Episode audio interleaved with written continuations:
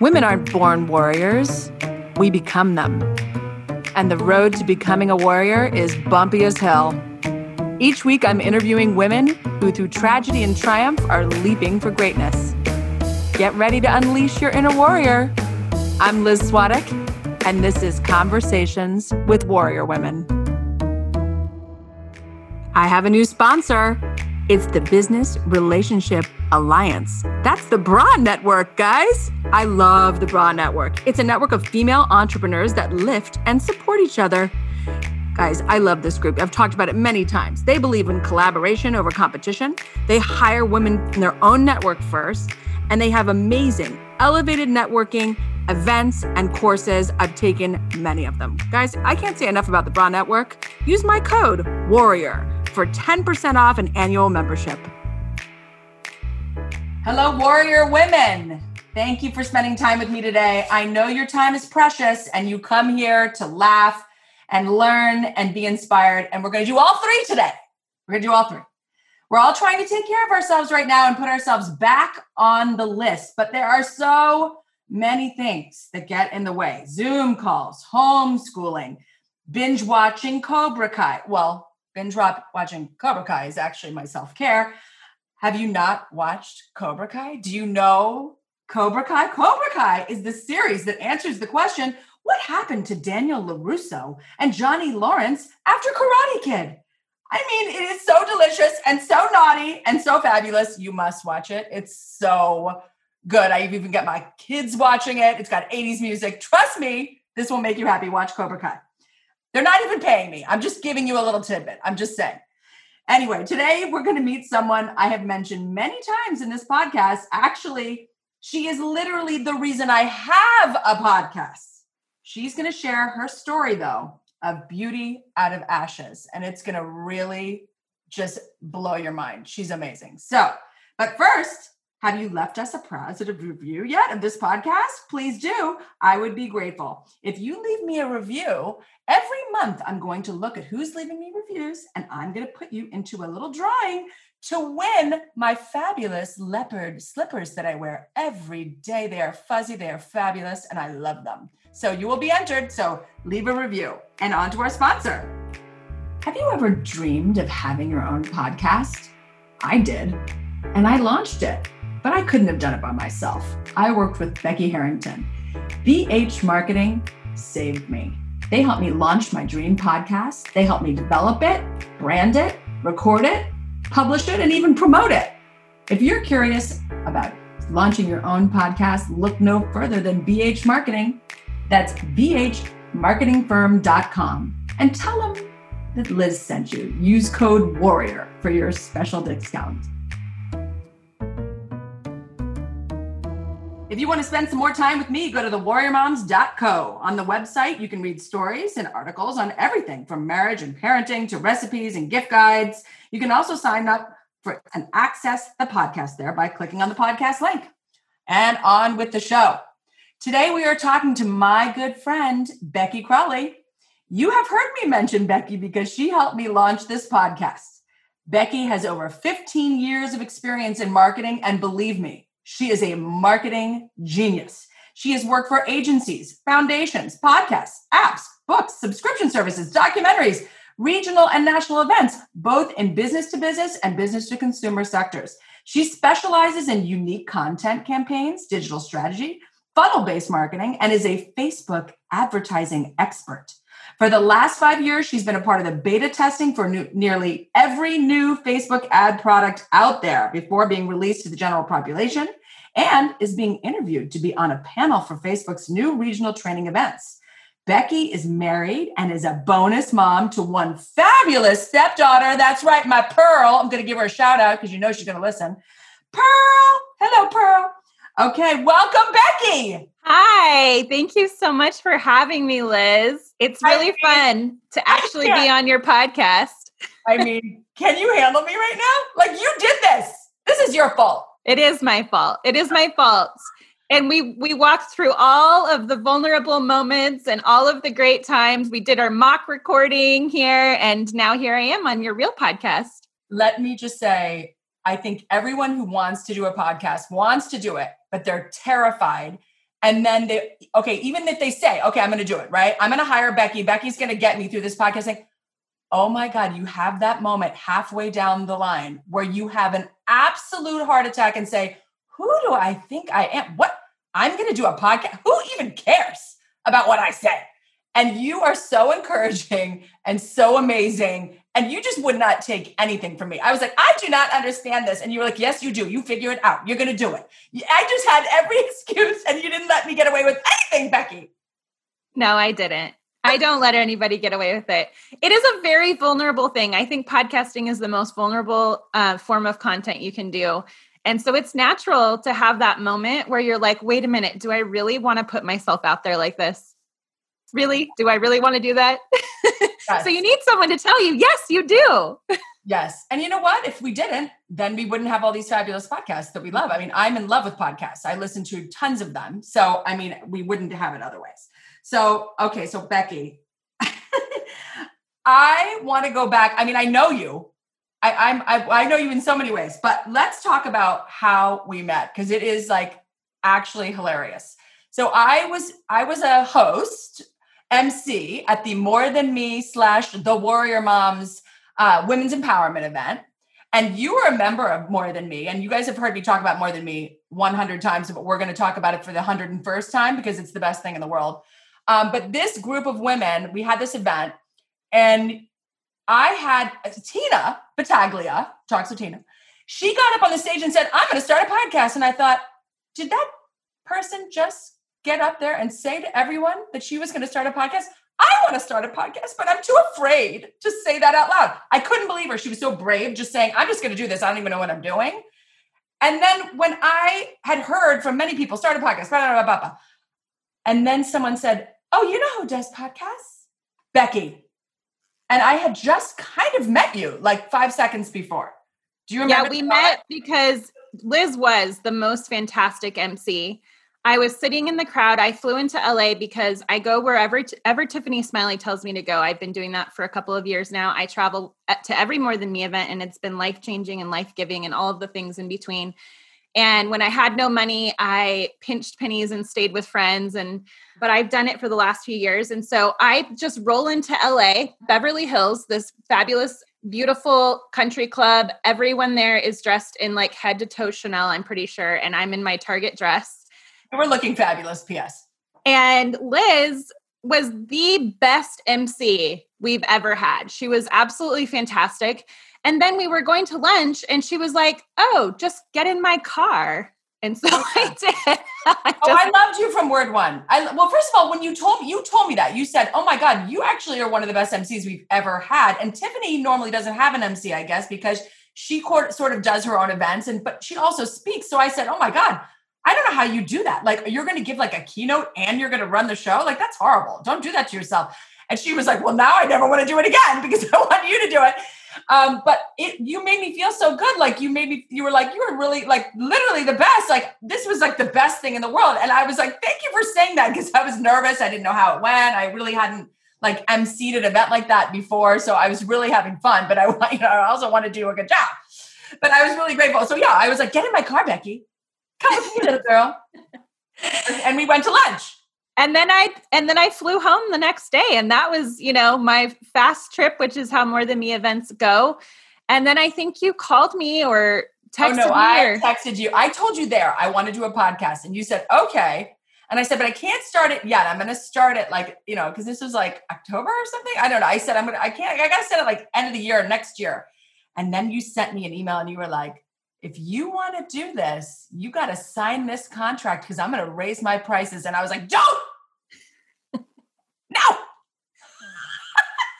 so I signed. I was like, yes, okay, fine.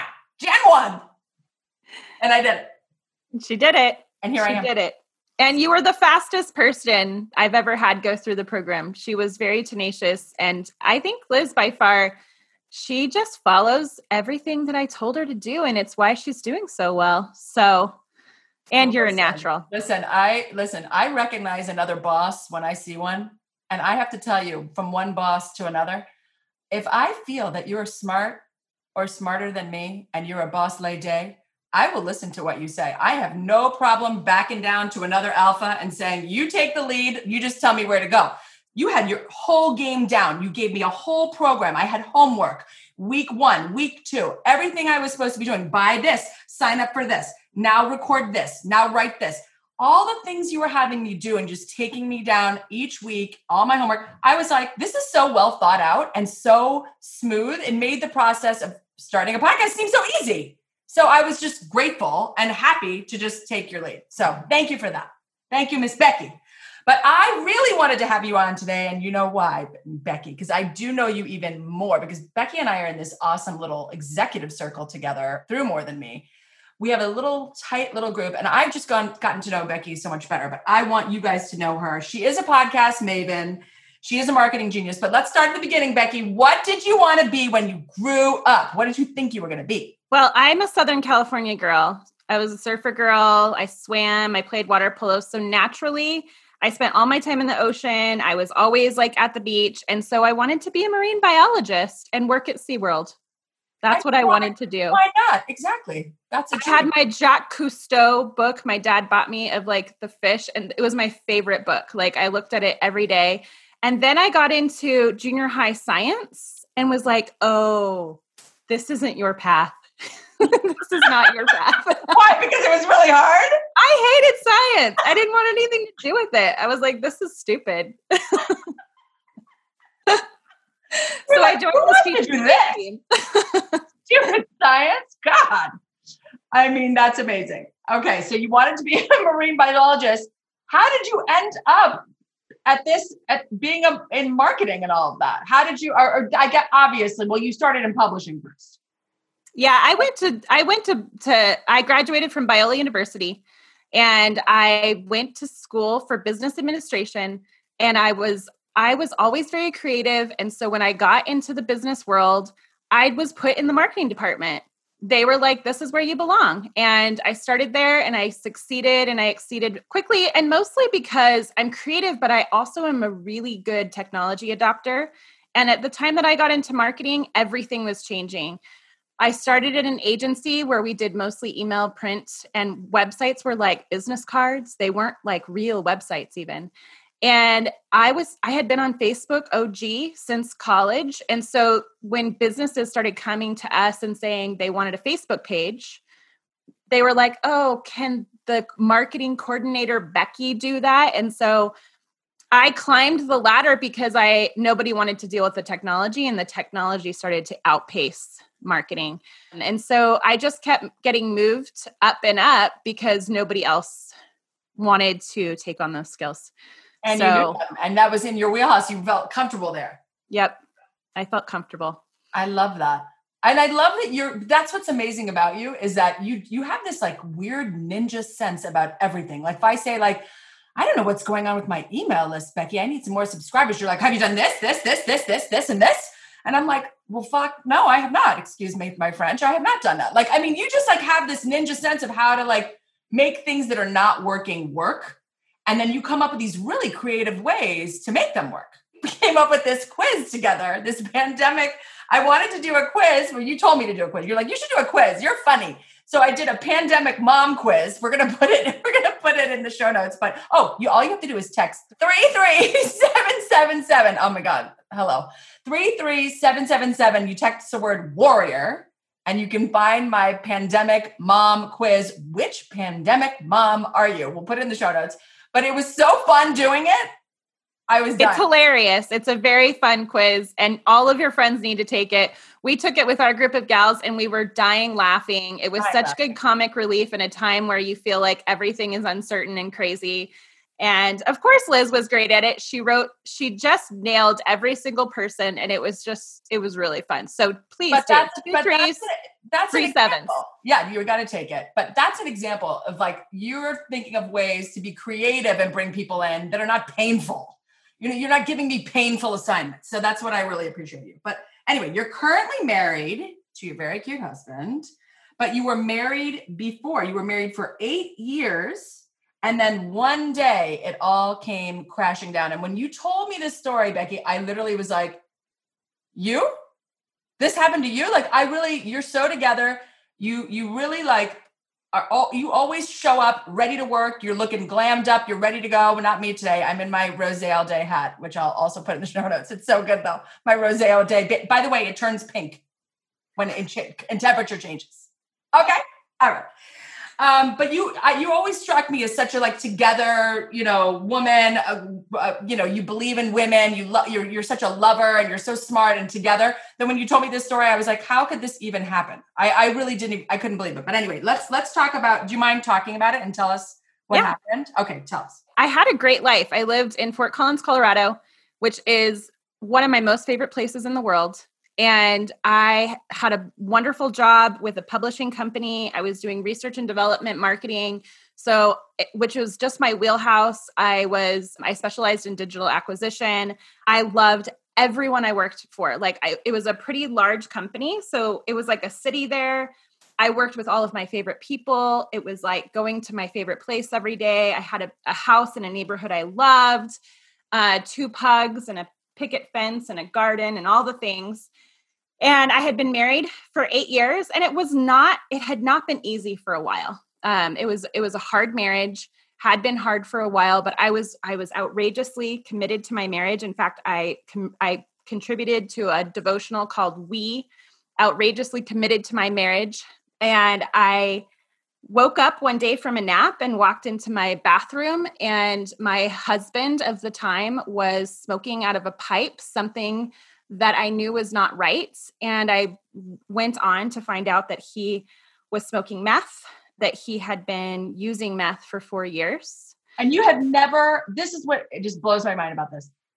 You didn't see him doing it before? You didn't like smell anything or, or get a sense from him? Like, can, can people on meth like actually hold it together on that level? Yeah, apparently he was smoking like a very pure kind of meth. So it didn't have the additives that the, the, the when you see the pictures of the people with teeth rotting and stuff, yeah, that's yeah. actually because of uh, cheap fillers that people use. So the the purity level of his meth was was high, but he had been using for four years. And when that came out, everything else came out with it. My life was nothing like I expected. The police came to my house and took away items that were stolen. My husband had been under investigation for home invasion and storage unit theft for years. And he would come home with all these great things that he got. And I just assumed we bought them and they weren't ours at all. Oh my God. There was affairs and and he the people that he had surrounded himself were on Colorado's most wanted list and nothing about my life at all was safe. And so I naturally said, You can't live here anymore. And you could have been killed. He was hanging around with like this insane group of people. First of all, you could have, you could have, he could have given you something from these affairs or for whatever he's doing. He could give you a disease, but also you could have been killed. Like one of these characters could have come to your house pissed off at him for taking something and like hurt you. It had been going on for years.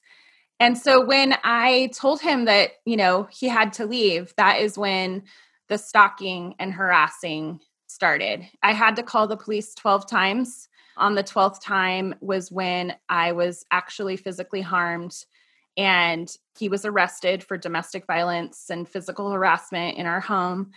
At that point, a domestic violence advocate is assigned to you. They come to your house and they meet with you and they go through everything with you. And I was sitting there, it was 10 o'clock at night in my house, and they sat me down and they said, Can you leave? Can you leave tonight and can you never come back? if you choose to stay, we would prefer that you stay in a safe house. And they just went over statistics and they explained to me that this is the most dangerous kind of domestic violence that because we didn't have a history of it in our marriage it's situational he had made physical threats that he was going to end my life and or he had, had made threats that he was going to end my life if i can't have you then nobody can and um and so i went to work the next day i went to work the next day um, that let's just stop right there. Let's just That's stop right there. they told you to leave and you went to work the next day. What are you talking I, about? I did stay in a safe house. I stayed okay. in a safe house for two weeks, um, and I went to work the next day. And my friends, I sat them down and I told them what was happening. And uh, my work decided that the best thing for me to do was to go stay with my aunt just to get a break for a few days and kind of ca- gather myself. She lived on the other side of the state. And as I was driving to my aunt's house, and I was just, I mean, I was railing. I was railing at God. I was like, I have done nothing wrong. Why should I have to leave everything? Why should I have you to? You were super devoted. You were devoted to your marriage. You were devoted to your faith. You felt like, what in the world? Why is this happening to me? Why should I have to lose everything when I didn't do anything? And I just heard God say in that moment, let's go on the road. You and I need to go on the road and get away from all of this for a while. And he said, I'm less concerned about your physical needs. I'm more concerned about your ability to trust me. And so at that moment, I resolved that I was going to go home. I was going to quit my job. I was going to pack up my home into a storage unit. And I had this 1996 horrible camping van that had been in my family since I was since the 90s. We had my parents had given it to us because they were going to give it away. And so we had used it as a camping van. And I packed up everything. I left my job and I moved into this horrible it looked like a serial killer probably lived in it. Oh my god. A van uh, with my two pugs, and we traveled across the country. We lived in Utah and Idaho, and um, eventually I came into Oregon, which is where I am now. And, and, and this is this is the other thing that fascinates me about this story. First of all, how many times have I seen somebody, maybe at a restaurant, that is clearly living in their car? Now, again, you are at this event with me you may have been in a Target dress, but you look damn good. And you were just like with your fabulous hair, your Breck hair, and you were just so together. And when I think about you in that van, I it literally, it, first of all, it breaks my heart, but it makes me know you don't know what that person is going through. That person in the van right there. That person in the van may be in a low moment, but they they, may be going through something in the moment. But but guess what?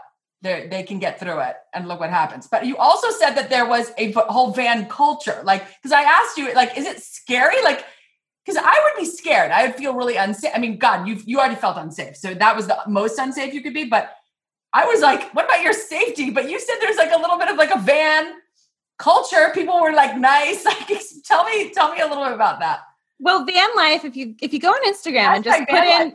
just put in hashtag van life, and you'll see that there are a lot of 20 something millennials living at of vans and having this fabulous life and with their kids and all of that. And I just need to tell you that this was nothing like that. I did meet up with a lot of these people and you know the perception on Instagram is that they they work on the road and they they're able to do all these things and I I was like legitimately had to work. I had $23 in my bank account when I when I hit the road. I legitimately had to figure out what are you going to do? And so I would get up every morning. I had to put my dogs in like, I used like apps for like doggy daycare.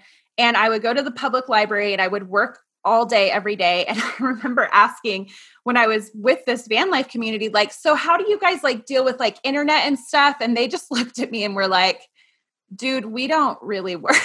we don't work. we just rock climb all day. Yeah. And here I was like getting yeah. dressed up, going to Zoom meetings. I started my podcast launch business. I was meeting with clients and I was I started BH marketing firm in this environment. And um, it was, you know, what I will say my overall consensus about van life is dirt. There's always dirt sure. all the time. Yeah, dirt. I showered in gyms and I dyed my hair in camper bathrooms and I I just did what I had to, but I met amazing people along the way. When I was in Utah, I I pulled into this KOA because they didn't have BLM land, which is like free land that you can just park your van on. And the the it was wintertime. Like it was snow, right? There was snow-capped mountains and it was absolutely stunningly beautiful. And this this couple owned the KOA. There was like maybe one other motorhome there and they were like uh, hi, what are you doing here? This is the off season. And I kind of told them why I was there. And they just basically said, you can stay as long as you want. Like, you don't need Aww. to pay.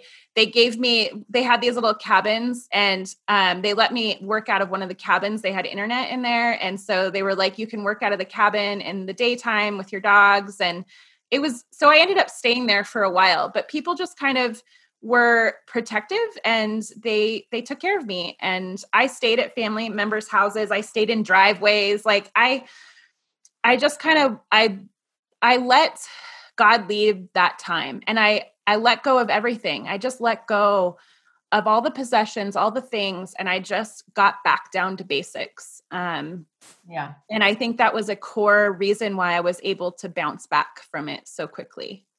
Yeah. I mean how, I mean, that's that was my one of my questions.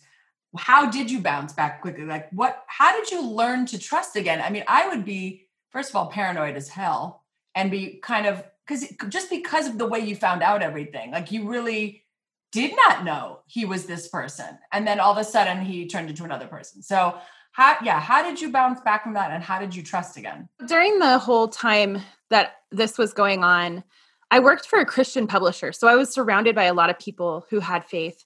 And I can't tell you how many times people who knew me and people who didn't really know me w- would walk up to me and say, I'm so sorry. I just feel really led to say this. And I absolutely don't know why.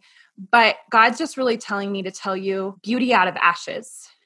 And that was spoken over to me over and over and over again. And that promise that something beautiful is going to come out of all of this. And the thing about that is, beauty out of ashes is from a verse in the Bible. And we love saying that to people when someone's going through grief when someone someone's going through terrible things when they're going through a divorce we like to say beauty out of ashes and it's this encouraging thing to say to people because it's like, hey, I know this is hard, but there's going to be something beautiful. I promise you on the other end. But what people kind of forget about that verse is that for the ashes to be there, everything has to burn to the ground. Yeah. And that is what happened is everything burned to the ground. I wasn't vested in my 401k. I hadn't been in the company long enough. I lost my 401k. I lost my job. I lost my home. I lost all of my possessions. I lost everything in that moment. It had to all burn, not just part of it, all of it burned to the ground.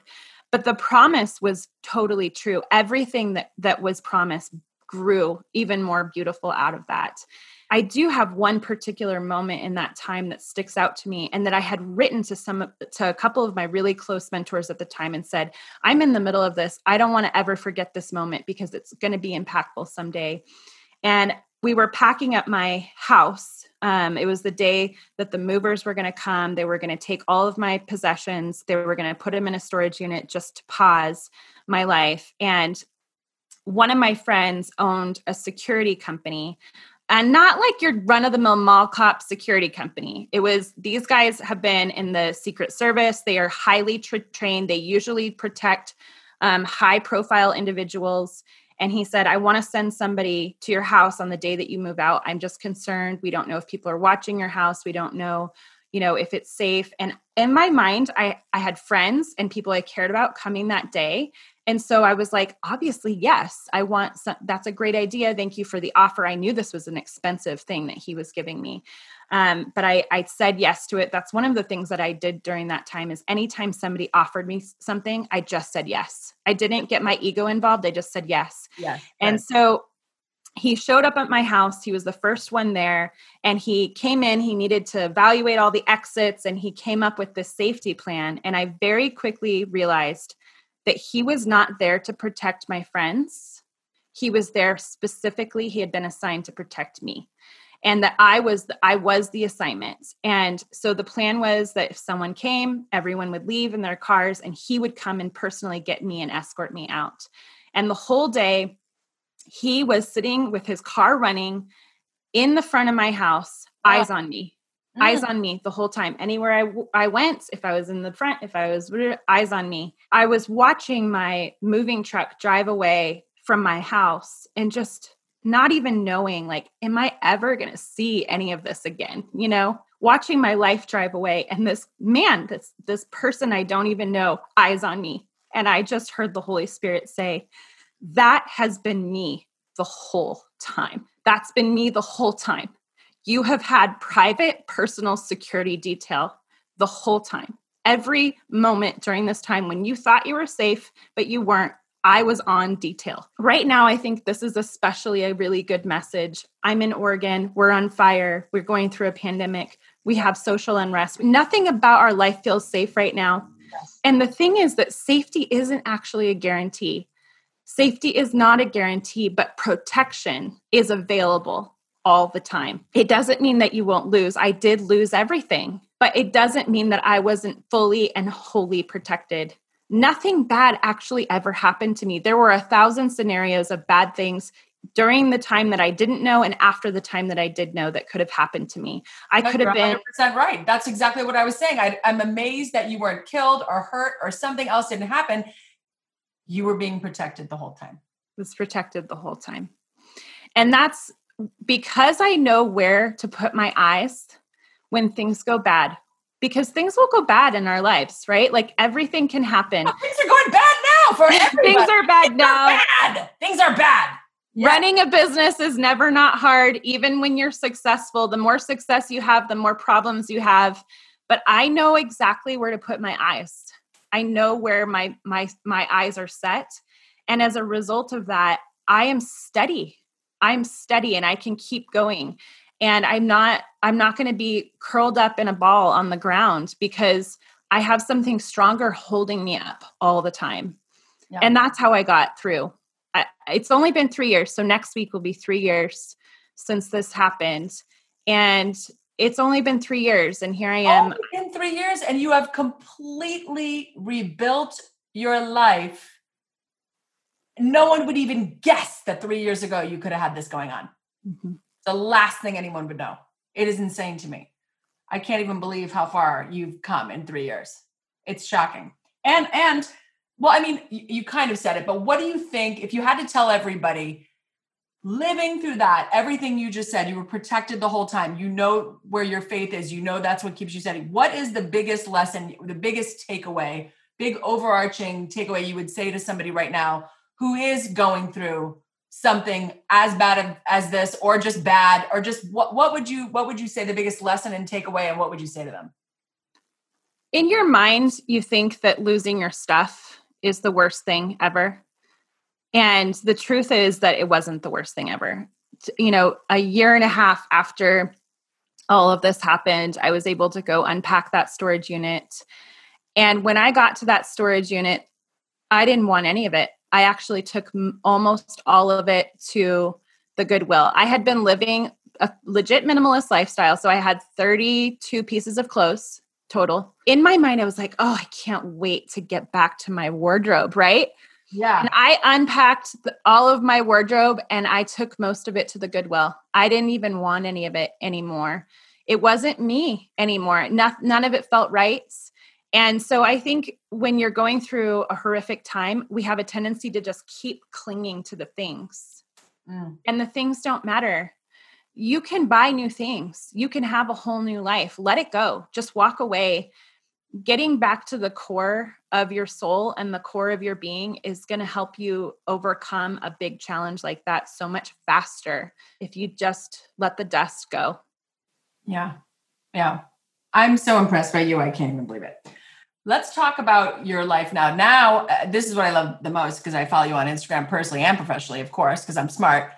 I love when you post your garden stuff and on the weekends you really like by the way i'm going rogue right now by the way this is not written down anywhere i love watching you on the weekends because you like dial out you're like oh you're either going to be like oh i want to learn this thing over the weekend so i'm going to like lock myself in a room until i learn this program or create this thing i want to create for my business or you're like churning butter. You're harvesting your vegetables and your eggs from the garden. You're, you, you literally are like, sometimes you look like a Quaker and farmer, and then other times you're like a CEO. And I, and I, so every weekend I get a treat. I'm like, what's happening now? Is she the Quaker farmer or is she the CEO? Which is happening? So my husband and I were sitting in our in our backyard last night. Uh, we were we harvested like I'm talking a giant like basket of green beans, like so many green beans, and they oh had God. to be washed, and then they had to be like all of them clipped, and then we had to flash freeze them. And that is a typical evening in my house is like we we have like a, a quasi farm in our little suburban neighborhood, we do have a pretty big property. If I had had my own choice in life, I think I would have been a pioneer woman. I think that heaven, like Becky's heaven, is like she's going to be like Laura Ingalls on her farm, like legit making pies, baking bread, and doing all the things. Um, so that that's just how I prefer to like spend my time, and I just I like simple living my husband um, his family were homesteaders. They came over from ireland and they homesteaded in washington. And so he like he knows more about this than i do. I've i've been a hobby farmer for a long time but he has helped me take it to the next level because he knows so much more about it. And we can i mean every weekend for the last few weeks we've been canning flash freezing. You know we love to just we like to scratch bake and i just think it's fun so you just got married. You got married during COVID. And just tell me about, first of all, tell me like kind of how you met and like all these things. And then also tell me, tell me a little bit about your getting married in COVID. I need to know a little bit about that. Okay. So I, when I got to Oregon, it was abs it was June. It was absolutely beautiful here. And I didn't know anybody. I had been on the road for a while by myself. And I was like, it just wasn't fun to enjoy this place by myself anymore. And so I thought, you know, maybe I'll try online dating. Um, and I, so I, of course, this is how Becky does online dating, right? Online dating really wasn't a thing when I, you know, did dating the first round. And so I did my research. I did my research ahead of time about online dating and I joined all of the dating sites because I wanted to maximize. I wanted to just really, you know, test the technology, get an understanding yeah, of what all out there, mm-hmm. where what who's on what market, right? Like understanding where your market's at. Yes. Also, I discovered some some key factors. One is that eighty percent of online dating does not end up on a date because the men are satisfied with the chatting conversation. Okay, this Whoa! is important for ladies to understand if you're in the situation. So I just didn't do that. I did none of the chatting. So they could, you know, they could, you know, say hi, blah, blah, blah, maybe two or three back and forth. And then I would be like, great, if you want to get together, like, here's some options. And they were all very casual public things. I had some options. At, that was my call to action. I'm in marketing, right? Call to action. Call to action. Yeah. And also, I didn't know how long I was going to be in Oregon. Then I really did this so I could get out and like do some things, right? Yeah, hello. And I had 14 dates in 14 days. So I mean, what? Yes, the the 20 something girls, the 20 something girls in Colorado got wind of this and wanted to have a call with me to talk about how I was being so successful well, in my online dating. You need to open like a dating company or something. I don't know. That's so your My 14th date was Nick. And I just knew from that moment, like that he was. I and was. How like, did you know? Um. Well, first what of all, about him? There was a couple of key things. One, um, he wanted to talk on the phone. He was like, "I would like to speak on the phone before our date," and I was like, "Okay." You know, that seemed like a responsible thing to do. You wanted to kind of get to know me first. The other thing is, every other guy was like, "Oh, it's so cool that you live in a van, right?" Like, and because I don't know, they thought it meant I was spontaneous and blah yeah. blah blah. None of these you're things like that I really rebel, actually like you're a rebel, right? Yeah, rebel, probably hot, whatever. Mm-hmm. And he was very disapproving of this whole lifestyle. He was like, I don't think it's safe. I really don't want. Th- this is not like I. I just. I really. This needs to. This needs to go soon. Right. Like this needs to stop. Um, because I care too much about you, and I thought that was just like completely different. Um, and also just his big brown eyes and you know oh. all the things. Oh. and so yeah we we ended up dating and then i had to go back to colorado because this whole thing was i was staying out of colorado until the trial. And so then i had to go back for a few months for the trial and i really wasn't sure what i was going to do after that. After the trial i could kind of re-enter my life and um, the day after the trial was done he contacted me and said here's the plan. You're going to move back here. We're going to date for a little bit longer and then we're going to get married and that's just how it's going to be. So and you were like that sounds like a great plan. I'll be right there. I was like all right. And a month later i moved to oregon for real and oh moved back into a home and Uh, then we got married in March. We got uh, engaged in December, and so we just didn't care about this whole. We were just like, you know what? We just want to get married and move on with our life. Like, come on, we're, you know, we're we're too old to wait around. We don't have any more time. So, yeah, um, also, you know what? Again, back to possessions aren't important. What is really important? You love this man. You want to get married. You're marrying him. You're not marrying all the friends that are there that would come or the wedding planner that would do, you know what I mean? It's not about all that stuff. It's about this man and you, and you wanted to get married and you did. And you were like, we want to do it. And you, the pictures are so sweet. I love the pictures so much. I was like, who took the pictures? Pearl took the pictures. One person was there. Pearl took the pictures. Pearl took the pictures let me say she's a good photographer. That well, we have really nice camera equipment, so. oh, I, I'm impressed, Pearl. I'm going to hire you to do some some marketing photos for me. Thanks, Pearl. Um, oh my God, that's amazing. And so, what has happened to the ex person? Can I be happy? Is he in jail? Where is he? That person? Do we know? Yeah, so they don't do jail time for um for first time offenders. Oh. Um, yeah, that's not even on the table. So um he had to serve uh, 18 months of probation and his life was made really difficult essentially um, and then there's just a permanent res- no contact order and um, that the the uh, his probation time has ended and i didn't know what was going to happen after that but it's been quiet and i have done a lot of good things to to uh to protect myself i changed my name twice actually Mm-hmm. Um, and so I've been really good. I was to ask you that because I thought, okay, yeah, like I would think that would be something you, that would be. I changed my name immediately when I left, and so I have done a lot of things to protect myself. Um, but you talk know, about, talk about. Let me just stop right there for one second. You gave up your entire identity. You get because your identity was devoted wife, devoted worker, right? Work worker bee, right? I mean, you gave up literally your whole identity, even your name, to get away from this person. I mean, that is that is ashes. That is ashes, right? But look at what has happened. I mean, I just, I mean, that's really what it took. That's what it took to grow something this amazing and beautiful.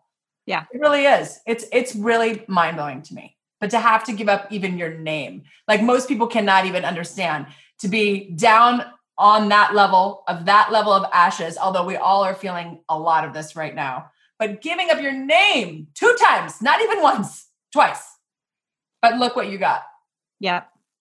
And I, you know, if the thing that people don't know is that the system doesn't really make it very easy for domestic violence survivors to survive. They don't they don't make it easy. I had to fight. Um, in particular, I had a woman that I met here in Oregon um, who I'm on the board of directors for this organization now. I have been for the last two years. But when I came to Oregon, um, I was dealing with some things where I was I was basically his his lawyers were trying to pressure me into a way of outing my location um, during the process, and there was just some things. And the law was pressuring me. A judge, I had a judge pressure me, and she stood up and fought for me. She stood up and she fought um, for my Why did identity. They wanted you to reveal your location. What was that going to do? I think so. During the time, the tactic that the um, the tactic that the lawyers were trying to use was that they were trying to they kept prolonging the trial it was supposed to happen in march and then it was supposed to happen in july and then you know august and it didn't end up happening for an entire year and one month oh after um, his arrest so it was a very prolonged process and it kept getting prolonged and they wanted to pressure me out of just quitting they wanted to pressure me into just quitting and not testifying and just giving up on the case because without me there was no case and so everything that they do is high pressured tactics to try and get you to quit. Yep. And most um, domestic violence cases don't go to fruition because the women do quit and they have a lot more on the line. Um, if if I had had kids, I would not have been allowed to leave the state. I would have had to stay in a safe house for that entire time. And some yeah. people can't they can't continue that life. It's too much. Um, in so many ways, I was a fortunate person because I could do the things that I did, um, but I still had to fight, and the the laws don't make it easy. Um, but essentially, this woman she came in and she basically advocated on my behalf. She took basically solace of me in Oregon and said, "No, she's part of this organization and i am you're in between me and her. And she just fought. She fought so hard for me. And now i work with her to fight for more people um, that need to have their identity protected and that need to have um, do you want just, to name the organization or no yeah it's thrive central oregon. Okay. And we help i'm going to put that in the show notes because it's amazing. yeah we help people with um, what do they need right now? do they need funds? Do they need what do they need? We always need funds. Um, we're also we provide housing and um, uh, housing and utility assistance to people in um, financial insecurity. So we're we're tapped right now. Our organization is tapped because of COVID. Imagine, yeah. I mean, uh, that's something you know. I I, I had a Carrie uh, who owns the Bra Network, another amazing, great women's organization I belong to she was she worked for a long time uh, in the domestic violence sector and she thinks she the thing that made her so sad she said there's all these resources out there and a lot of people don't know how to get them or like that they even exist but i i was saying to her this time during covid must be the craziest time because you are basically forced to live with your abuser and there's no let up right like you the person's not going to work the kids are home it's like taking a already high pressure situation and making it a hundred times worse. So it really, it I really feel for that. But we'll put the um, information of the show notes. But tell me how, tell me how you met Tiffany because we're both in more than me, and we can't say enough about this organization. I, and I have to say, I was talking to Tiffany the other day, and I said, you know, I belong to a bunch of organizations because I really believe in girl power and I really believe we can't do it alone and that we need help and we need support. But one thing that continues to impress me about more than me is how much heart there is. That it's not just networking, it's not just like, what do you do? Well, what do you do? Tiffany spends a great deal of time working with people to develop whatever their interest is or their passion or talk, give them kind of some kind of guidance in their career as she and she connects people and she inspires people. She does all these things because she's such an inspirational person. But how did you meet Tiffany? So Tiffany, I when I was traveling around in van life, I did post a lot of pictures and and, and different things um, on my journey, like cows that came up to my van and just you know all the things that happened on my journey. And but I had wrote um, one day just kind of some things um, about what was going on in my heart. And i don't actually know how tiffany found it. We didn't we don't have we didn't have any person in common. We had no nothing like nothing in common. Um and i didn't even know who she was. This is where it was huh instagram, instagram? uh-huh so she read this post on instagram and she sent me a direct message and said i would love to talk to you on the phone and hear your story and i was like what? Who talks on the phone? so she set up a time and I I was literally in sitting in the middle of a campground and I had this two and a half hour conversation with her and just told her everything about what happened in my life. And she said, I know you're going through a lot right now. I was, you know, still in the middle of the trial year. I couldn't do a lot of things. I had a, a lot of limitations on what I could do. But she said, when you're done, you're going to come and join me with more than me, and we're going to go and travel around the world. and I was like, okay. And then I, you know, we stayed connected on Instagram the way you do. You like each other's posts and whatnot. Yes. yes. And this was in July and it, but we hadn't talked since and on november 8th was the day of the trial i had been in trial all day long i had been i had testified for eight straight hours i had been run through the ringer with lawyers i was exhausted but we won and i picked up my phone for the first time that day and there was tiffany smiley and it said i want you to meet me in boise and she didn't even know the date because when I talked to her in July, I thought that the trial was going to be in August. She had no idea that that was the day of the trial. and here she was. And Yeah, I did yeah. go meet her in Boise, and then I've gone every single other place that she's told me to go since. Yeah. Well, she has amazing events, but even more now she's brought it all online, which is great. So we can like attend all these things. She has she has like experts that come in and talk about things and she has networking call. I mean, my God, she's a book club. Like I I literally am into every single thing she does. Like everything she does, I'm like, now what's this? Oh, yes, me. Yes. I, I literally anything she says to do, I do it. So I'm looking forward to traveling around the country when I can and going to all the events because I know they're going to start again. Um, but for now, I'm just happy to have my little online more than me connection. And I'm even more grateful to Tiffany now because I know I would never have my Becky if I didn't have my Tiffany. So I'm just so thrilled that I got to meet you. And I'm so glad you came to LA. I go everywhere she tells me to go. So I mean, I love you, Becky. I, I love you so much. All right, we're doing the speed round now, Becky. We're, we're in the home stretch. Do you, you want to stretch out? I'm ready. stretch your legs? I'm ready. Okay. Cocktail of choice. I love me a Malbec. Oh. Yeah, I like First spicy. person to say that. First person. That's my drink of choice. Is a Malbec. I kind of love that. That's fancy of you. I know. I love it. okay, mantra or quote you live by. I know you're going to have a good one. You probably have five, but let's let's pick one. I think right now, more than anything, that I'm learning that we're better together, that we don't need to go alone. And the, the more people that you have along your side, the better you're going to be. And even if that that takes a lot of vulnerability for women. And it also means that sometimes you have to deal with competition and all these ugly things that we don't like to deal with. But I have learned over the last few years that I am better because of the women who are surrounding me. Oh, I, that is so well said, and I couldn't agree more. What simple thing do you do for yourself, a self care tip? Because this is something I ask every single war, warrior woman, and you sure are one. But I love it because everyone has a different answer, and I I feel like this is if we don't do self care right now, we are going to implode. So what do you what do you what small little thing do you do? You're probably going to hate my self care tip Okay, because go ahead. it's. I, don't think. Cobra Kai. I don't think most Cobra women Kai. would agree with me, but I, I get, you know, I'm, I'm, I'm on meetings from like seven in the morning until like five. I like work, work, work, and I, I have a really, I work from home. So I have a really good thing that I do, which is I make dinner, and that is how I transfer from work to home.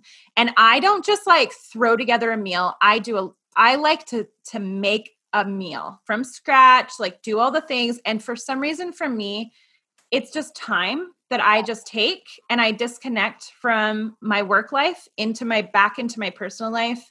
And I just find cooking really relaxing, but most people would not agree with that. No, you know what? be My husband has this. this My is not self care. No, but, my husband gets into he's the chopping and the thing Yeah. and this and the pan and the deglazing and the things and the marinating and he he really gets into it and I I think it is a little bit zen when you have a plan. I I have to have meal plans. I Yeah. cannot just be like going in the fridge and be oh let me figure this out. No, I don't know how to do that. I I don't know how to do that. I don't either. So what do you like to cook? I really like to I have a lot of cookbooks. I'm really obsessed with um both of the Magnolia cookbooks right now. I've been cooking out of her I just got the new one Yeah. and every recipe is a winner in that thing and comfort food and all the good things. So I've been just cooking my way through that and then also there's another cookbook called Half Baked Harvest that I Oh. really like okay. and um her Instagram is insane. I mean oh my god, I'm gonna check that out. Half baked harvest. Okay. half baked harvest. And so those are my three go tos right now. But I, I really like doing a recipe I've never done before, like, Yeah. and having to really kind of get into it and learn it and do all the Put your things. attention on it and Yeah, yeah. Yeah. it just disconnects me from all the other things. Yes, I am obsessed right now with my friend Christina's Opa. It's called Opa Greek Cooking. It is the healthiest, but yet most flavorful. I cannot say enough about that. And then Chef Katie Chin, who just came on the podcast, she is a Chinese uh, chef, and I bought her book. It's like everyday Chinese cooking. I just, I'm like, you know what? I figured in the fall, like now the kids are back, I'm gonna like do my little Julie and Julia and cook my way through the Chinese cooking book because that's like something different and fun. Yeah, Just love it. Um, okay. What makes you feel unstoppable? I have always been a good behind the scenes person. So I actually feel most unstoppable when I'm making other people successful. That's my That's my thing. I like to work behind someone and help them see success. And I have a couple of clients right now who are just really seeing massive success and they're starting to get to unstoppable places. And I just, that to me is like the most amazing thing. Well, you do such a good job of making everyone a success. Everyone that I've ever seen you work with, I'm like, how the hell is she doing that? Who did that for you? Becky. I'm like, oh my God, of course, that's who did it. Like, I mean, every answer leads back to you. Um, who do you most admire? So, Rick Lawrence, um, he's my mentor, my BFF. He's my original, my OG po- podcast co host, author of The Jesus Centered Life. Um, but he is the person that when um, in fact, Rick Lawrence is the person that I called the day that uh, the the victims advocates left my house in tears, and he walked through every hard moment of that entire journey with me. And I don't know how I would do life without him. He's like like a big brother and a dad and um, and a mentor all in one. So that's amazing. That's amazing. What's exciting you the most right now? Let's be excited about something, even though the fires are burning. So, this is going to sound terrible, but recessions are actually really um, important times in marketing because re- recessions are actually displacement market markets. It's a time when the little guy can displace a big guy. And during non recession times, it's a lot harder for new people to enter the market and actually make a difference. Uh, you have to work a lot harder. You have to have a lot of luck in some ways. You have to have good connections uh, or a lot of money, a lot, a lot of money. But recession times are when we when little people come in and displace because what happens is big companies start to shrink. They they tighten budgets, they tighten all this stuff, they cut back, they cut employees, they do all these things because they just want to survive. And so it makes it really easy for the little guy to come in and get in front of them. And so I I just like that in my industry, especially because I work with a lot of the small startups um, that are doing big things. I like the idea that we're in a market where we can run ahead of people. That is an incredibly awesome and positive way to look at that. That you're totally right. This is the time that a little guy could beat out a big guy. It is because you know what? everybody's online. Everybody's kind of the, the great equalizing sort of happening right now. So that's a really, that's a really positive, awesome thing. It really is. Becky, our time together has ended, but I see you all the time, so I don't feel sad. But I'm so glad that you came on today. Thank you, Becky. Absolutely. I'm so excited. Thank you for having me, Liz. And thank you for this podcast, lady. You told me it was going to change my life. And it did. Thank you for changing my life, Becky. I love you. All right. Thank you, everybody, for joining us. I'm all choked up now. Remember to subscribe on iTunes, Google Play, or Spotify. And if you enjoyed the show, leave us a review. This is Conversations with Warrior Women podcast with me, Liz Swadik. And remember, every woman has a story. You just need to ask her. Bye, guys. Bye.